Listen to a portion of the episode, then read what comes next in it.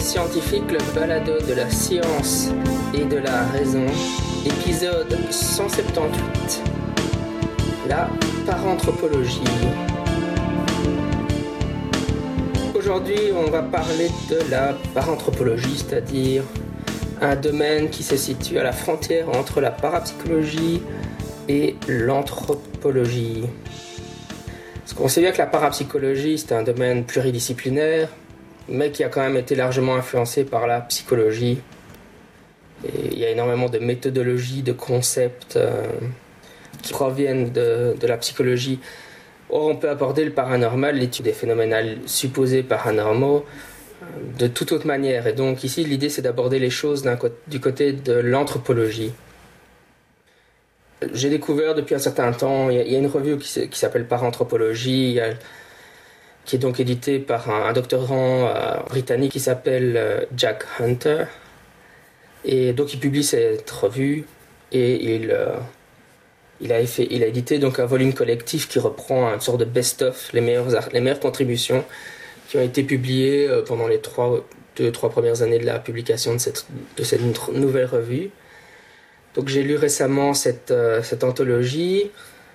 Et là, je suis en train de lire un autre livre qui, lui, date d'un peu plus longtemps, mais qui, se trouve dans la, même, dans la même lignée. Donc en fait, euh, Jack Hunter, avec, enfin, je, quand je suis donc, sur Facebook, le conseil, un peu comme ouvrage d'introduction à la paranthropologie, donc je le lis maintenant, je le fais dans le désordre, j'aurais peut-être dû commencer par là. Mais disons, c'est un livre qui date de 94 et qui s'appelle Being Changed by Cross-Cultural Encounters, The Anthropology of Extraordinary Experience, donc euh, être changé par les rencontres interculturelles, une anthropologie des expériences extraordinaires.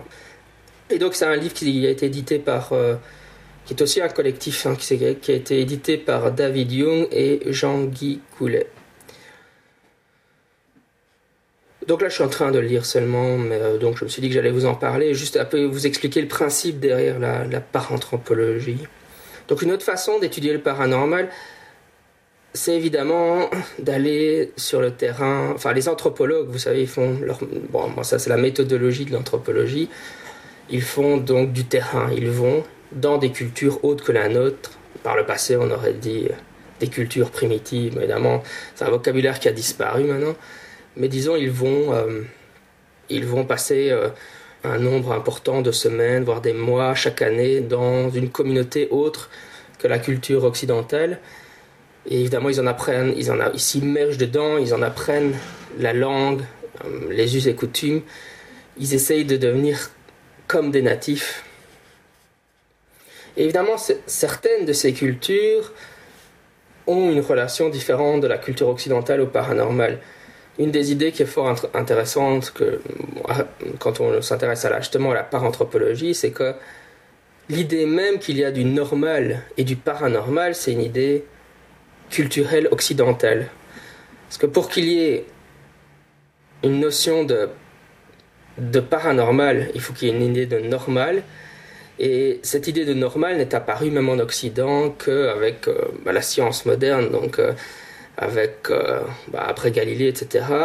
On a eu l'idée qu'il y avait un ordre des choses, et parfois cet ordre des choses est perturbé, et donc on est dans du paranormal.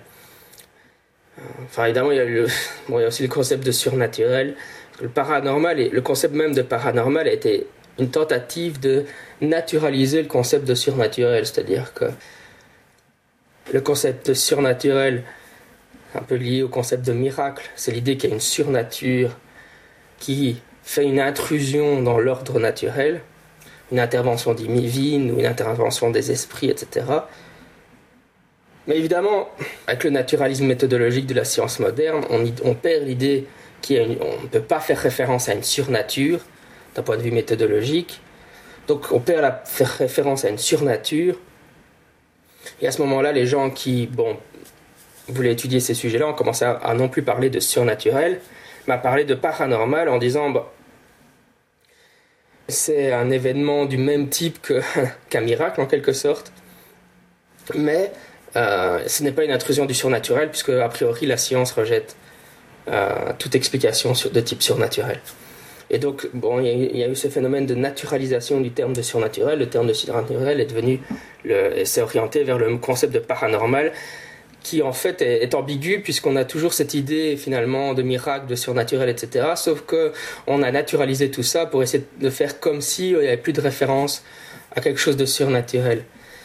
Je dis c'est très ambigu parce que lorsqu'on écoute, euh, bon, quand on s'intéresse à la parapsychologie, on se rend vite compte qu'il y a beaucoup de gens dans la parapsychologie justement qui disent ah il faut rejeter le paradigme matérialiste et qui considèrent en fait qu'il y a une surnature. Donc en fait, le terme de paranormal finalement ramène les gens qui considèrent que l'existence du paranormal a été scientifiquement prouvée de l'existence d'authentiques phénomènes paranormaux, ils utilisent souvent ça pour, pour dire Ah ben voyez, alors ça veut dire qu'en fait il y a une surnature, et donc ils reviennent vers cette idée de surnaturel.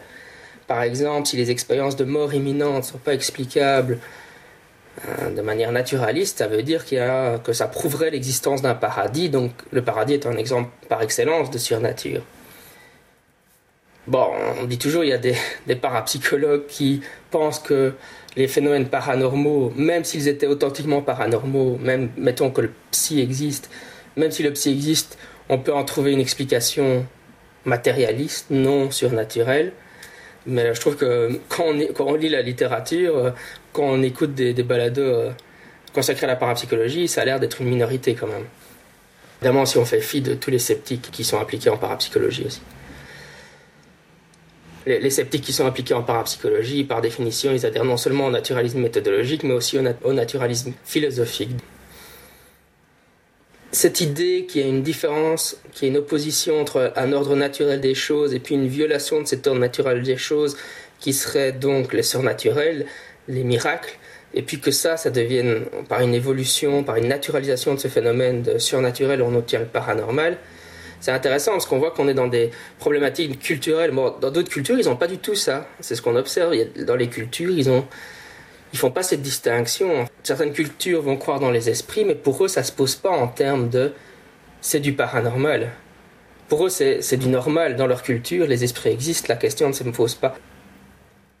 Une des caractéristiques du concept de paranormal dans la culture occidentale, c'est que c'est euh, sujet à, questionnement. C'est pas pris comme des évidences. Le paranormal, on y croit, on n'y croit pas. La question de est-ce que tu crois à l'existence des fantômes, est-ce que tu crois qu'on peut lire dans les pensées? Revient tout le temps. Tandis que dans d'autres cultures, les phénomènes que nous on considère comme paranormaux, ils sont de l'ordre du normal entre guillemets dans cette culture, parce que pour eux ça va de soi. On ne se pose même pas la question de savoir si ça existe ou non on interagit quotidiennement avec les esprits. Donc dans cette culture-là, les esprits existent. Ils sont pas dans ce, même rapport que nous, on a avec le paranormal, puisqu'ils sont de l'ordre, l'existence des, esprits, par exemple, est de l'ordre de l'évidence. C'est pas quelque chose qui est questionné. Oui, aussi, évidemment, le, terme de ethnographie. Bon, ethnographie, c'est aussi un, anthropologie, ethnographie. Euh, l'ethnographie, c'est justement aller sur le terrain, s'immerger dans une autre culture. Bon, donc, il y a des anthropologues qui, pratiquent l'ethnographie, qui vont sur le terrain, qui s'immergent dans d'autres cultures. Dans ces, ces cultures-là, ont un autre rapport que nous avec le paranormal. Par exemple, pour eux, il est normal qu'on échange à propos des rêves qu'on a pendant la nuit et ces échanges euh, influencent notre relation les uns aux autres. je vais prendre un des exemples euh, qui vient donc du livre de Being Changed by Cross-Cultural Encounters, donc euh, être changé par des rencontres interculturelles. L'anthropologue vit dans donc, de la communauté étrangère, dans cette autre culture, il rêve d'un buffle, il rêve que ce buffle euh, quelqu'un essaye de, lui couper la tête ou de l'égorger, mais il n'y arrive pas. Le matin, cet anthropologue raconte son rêve, et puis euh, les gens lui posent des questions parce qu'ils essayent d'identifier qui représente le buffle en question. Le buffle représente une personne, mais par manque d'informations, ils n'arrivent pas à identifier. Et puis plus tard, dans la semaine, ils apprennent qu'un membre de leur communauté a été attaqué par des brigands euh, le long de la route et qu'on a essayé de le tuer mais il a survécu, il a réussi à s'échapper, et ils disent, ben voilà, ton rêve, c'était justement, ça annonçait cet événement, le buffle qu'on essayait de tuer, c'est cette personne qui a, de la communauté que ces brigands ont essayé de tuer, mais qu'il a réussi à s'échapper, donc ton rêve annonçait cet événement. Et donc les, rêves dans ces, dans ces cultures-là, dans cette culture-là, euh, font partie de, de ce processus d'échange permanent euh, et d'interaction permanente que nous, on n'a pas du tout dans la culture occidentale, mis à part un peu dans, l'interprétation des rêves en psychanalyse, évidemment. Et donc la question de la paranthropologie qui est posée, c'est que ces anthropologues vont dans d'autres cultures et ils vivent des expériences inhabituelles. Et alors la question, c'est qu'est-ce qu'on fait avec ça? Il y a un niveau avec, avec lequel j'ai pas trop de mal à adhérer qui est il faut travailler cela, il faut en faire quelque chose. Ces anthropologues, il y en a dans ces deux ouvrages, ils disent ben oui, on peut pas parler de ces expériences parce que si on le fait, on, se moque de nous ou on ne prend pas au sérieux. C'est supposé ne pas être approprié d'en parler dans nos publications scientifiques. Moi, je crois que c'est pas la bonne attitude. Je crois qu'il faut en faire quelque chose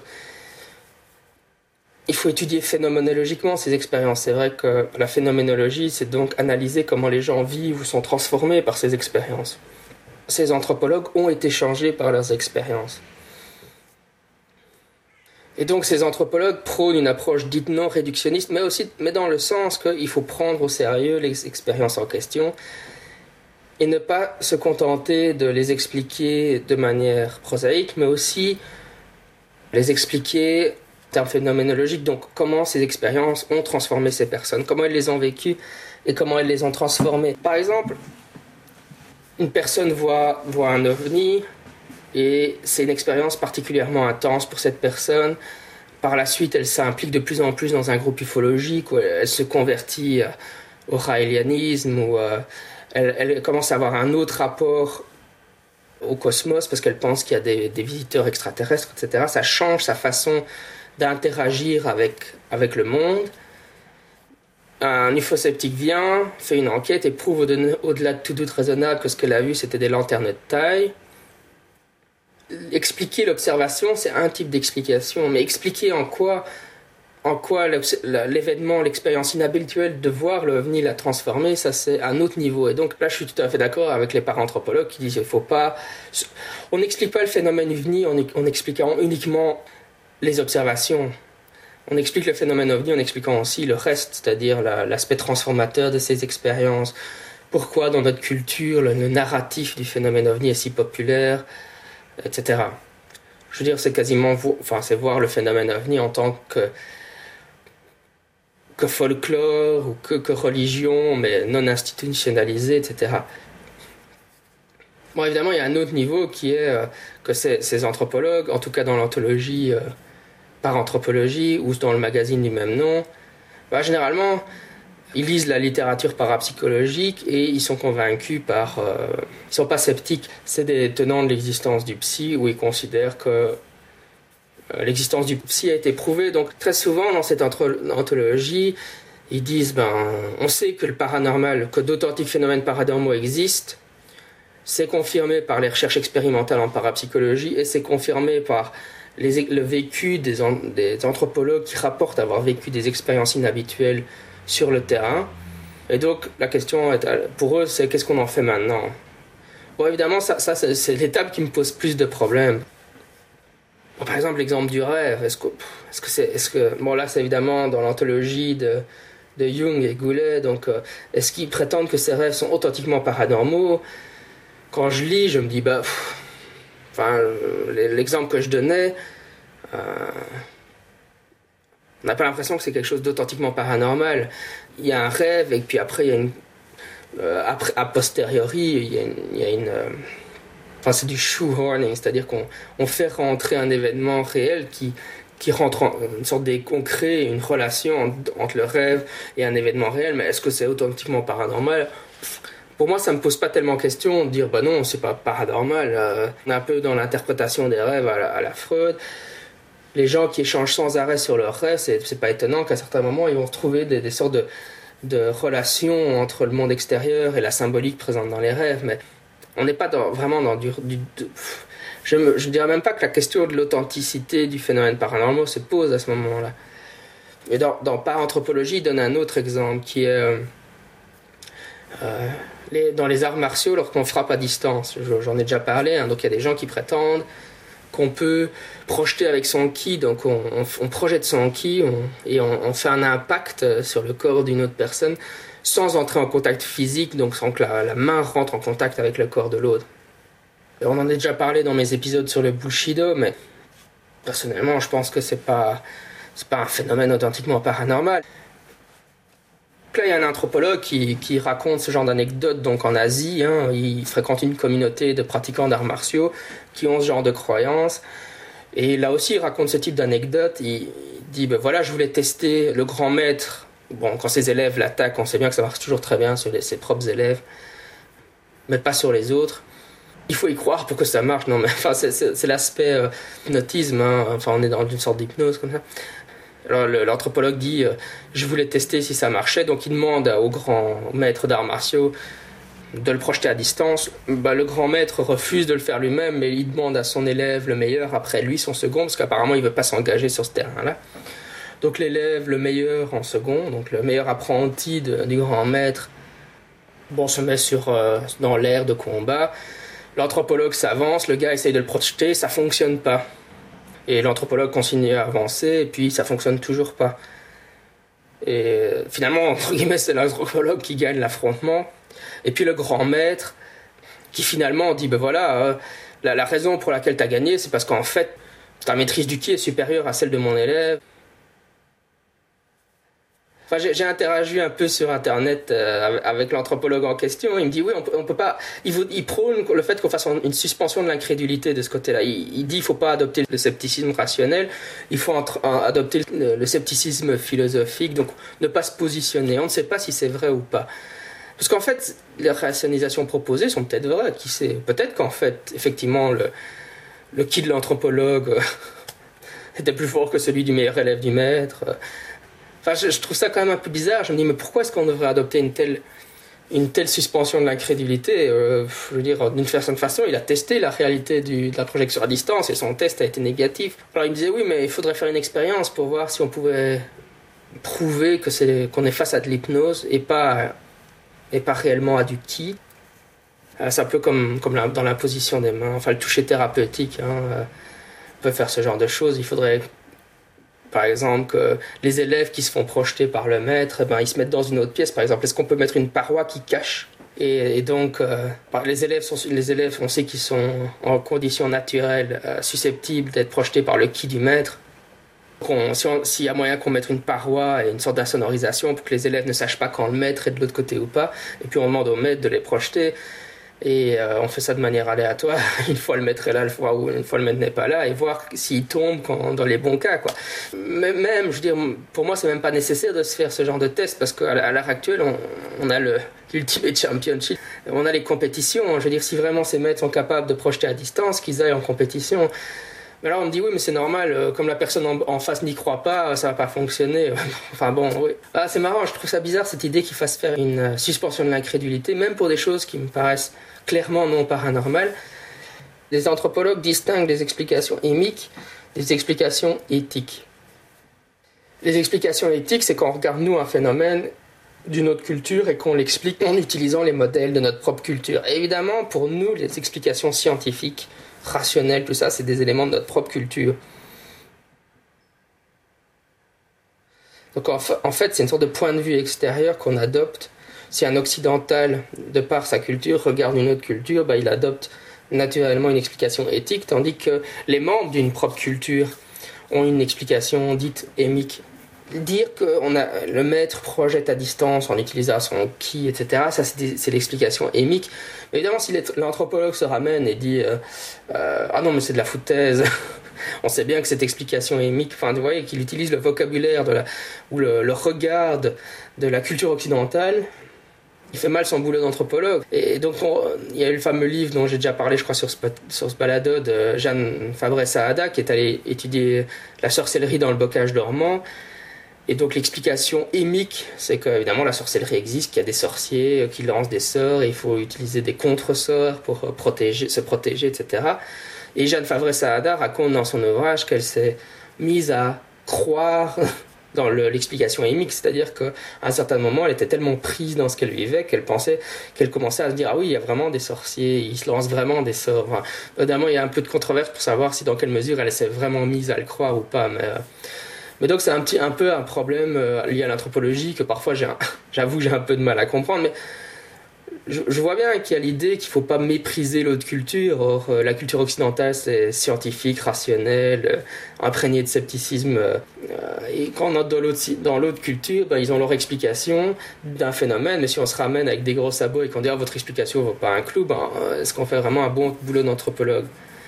Maintenant, évidemment, il y, a, la problématique aussi de becoming native, donc de devenir un natif. Si, si l'anthropologue se met à croire absolument à tout ce que les, natifs disent, euh, est-ce que c'est bon aussi? Évidemment, ces anthropologues qui se mettent à croire dans les, les, explications émiques, paranormales des cultures qu'ils fréquentent, est-ce qu'ils vont pas trop loin? Enfin, bon, voilà, c'est le genre de réflexion qu'on peut avoir du côté de la paranthropologie. Euh, moi, je réfléchis, mais j'ai pas vraiment de des solutions pour trancher, surtout que je suis pas anthropologue. Mais, c'est vrai que par exemple, quand moi je m'intéresse au phénomène ovni, bah, dans, quelle mesure est-ce que je dois euh, sympathiser avec les gens qui croient dans le phénomène ovni? Alors évidemment, si on était dans une optique un peu de style Jeanne Favre-Salada, elle dira bah, pour étudier le phénomène ovni, la seule manière, c'est de se mettre à croire soi-même en tant qu'anthropologue dans le phénomène ovni. Il n'y a que si je me mets à croire dans l'hypothèse extraterrestre pour expliquer le phénomène ovni que je peux réellement comprendre le point de vue émique interne euh, détenant l'explication extraterrestre. Et tant que j'ai pas fait ça, il me manque quelque chose. Voilà, c'est la problématique de la paranthropologie. Mais je trouve que toute cette littérature est vraiment passionnante et puis ça me. Enfin, ça répond un peu à une question que j'avais parce que c'est vrai que depuis très longtemps, je m'intéresse aux phénomènes paranormaux. Et je me disais, mais oui, les, anthropologues, doivent avoir plein de choses à dire sur ça. Mais évidemment, c'est pas évident à trouver parce que c'est vrai que ça, c'est quand même un point, je pense, que les sceptiques devraient admettre, c'est qu'il y a quand même un tabou sur ces sujets-là dans les milieux académiques. Et euh, enfin, c'est chouette de voir que maintenant, certains anthropologues, quelle que soit leur position hein, euh, en faveur de l'existence du psy ou pas, ben, se mettent à publier de manière claire là-dessus. Euh. Alors évidemment, le fait qu'ils rapportent des expériences inhabituelles du style qu'ils ont vu des fantômes, qu'ils ont interagi avec des esprits, moi je trouve ça fascinant. Et donc voilà, c'est quelque chose qui vaut la peine d'être lu et ça vaut la peine d'y réfléchir. C'était Scepticisme scientifique, le balado de la science et de la raison. Je suis votre hôte Jean-Michel Abrassard. D'ici là la semaine prochaine, sceptiquement vôtre.